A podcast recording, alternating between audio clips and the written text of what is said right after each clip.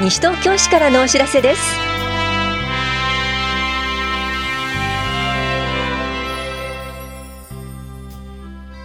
今日は児童育成手当の新規申請。年金事務所などの職員を名乗る不審な訪問電話などについてお知らせします。インタビュールームお話は西東京市ごみ減量推進課の岩崎邦弘さん。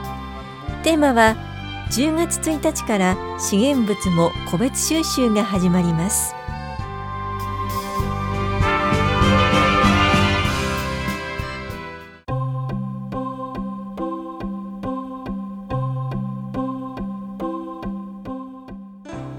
児童育成手当児童育成手当障害の新規申請についてお知らせします。現在手当を受給していない方で支給要件に当てはまる方は新規申請手続きが必要です。所得、扶養人数などの関係で新年度から該当する方は6月が年度更新月ですので5月中に申請してください。手当の支給は申請の翌月からとなります。なお所得が一定額以上の場合は手当は支給されません。児童育成手当は父母が婚姻を解消または同様の状態などにある18歳までの児童を扶養している方が対象です。ただし受給者が事実婚状態にある場合などは対象外です。支給金額は児童1人当たり1ヶ月1万3500円です。児童育成手当障害は愛の手帳1度から3度身体障害者手帳1級2級程度または脳性麻痺進行性筋萎縮症の障害がある20歳未満の児童を養育している方が対象です。支給金額は1ヶ月1万5500円です。所得制限額や必要書類などについては5月1日号の広報西東京などでご確認ください。詳しくは棚視聴者子育て支援課までお問い合わせください。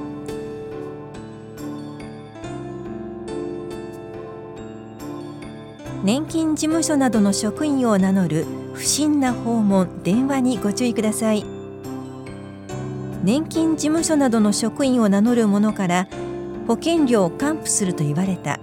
口座情報を聞かれた。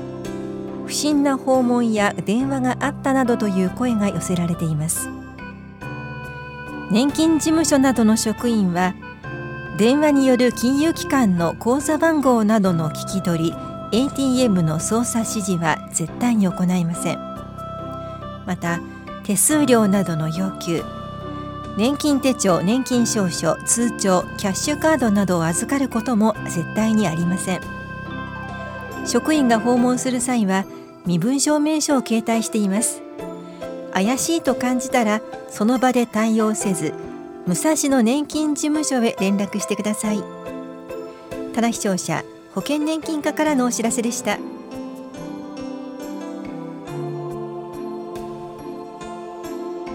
都営住宅入居者募集のお知らせです。今回は東京都直接募集です。募集するのは家族向け単身者向け3450個です。案内と申込書は15日までの平日のみ。棚視聴者2回、法屋庁舎1回と出張所でお配りします。また都庁区市町村窓口東京都住宅供給公社都営住宅募集センターでもお配りします。また申込書などは募集期間中のみ募集センターのホームページからダウンロードすることもできます。申込書は5月20日までに郵送してください。詳細は募集案内をご覧ください。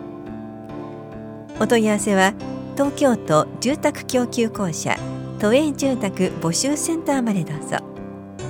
本屋庁舎住宅課からのお知らせでした。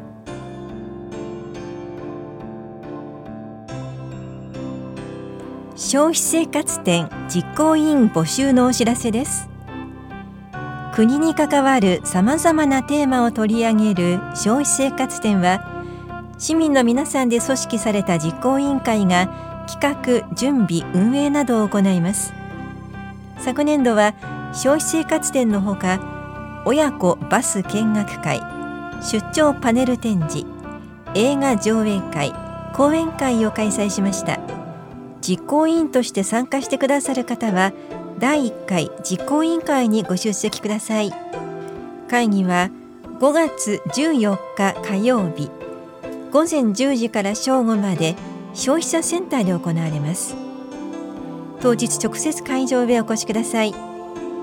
なお第1回目の実行委員会に出席できない方はお問い合わせください。実行委員会は毎月第2火曜日に開催されます。お問い合わせは本屋庁舎共同コミュニティ課までです。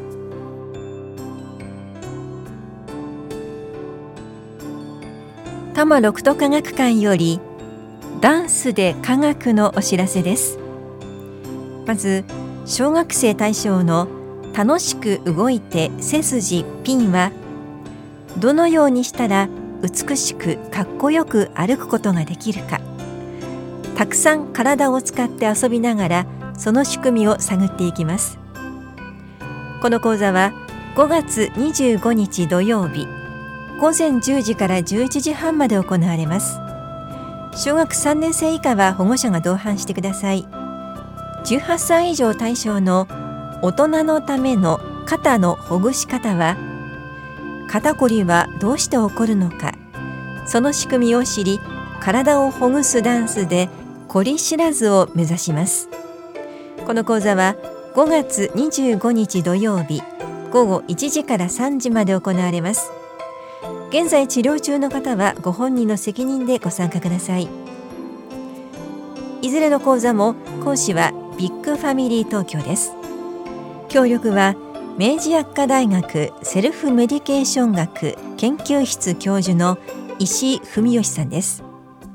参加ご希望の方は5月14日までに多摩六都科学館のホームページまたははがきにイベント名などを明記の上お申し込みください。なお定員は20人ずつで応募多数の場合は抽選し当選者のみに参加券を送付します。入館券500円子ども200円が必要です。詳しくは多摩六都科学館まで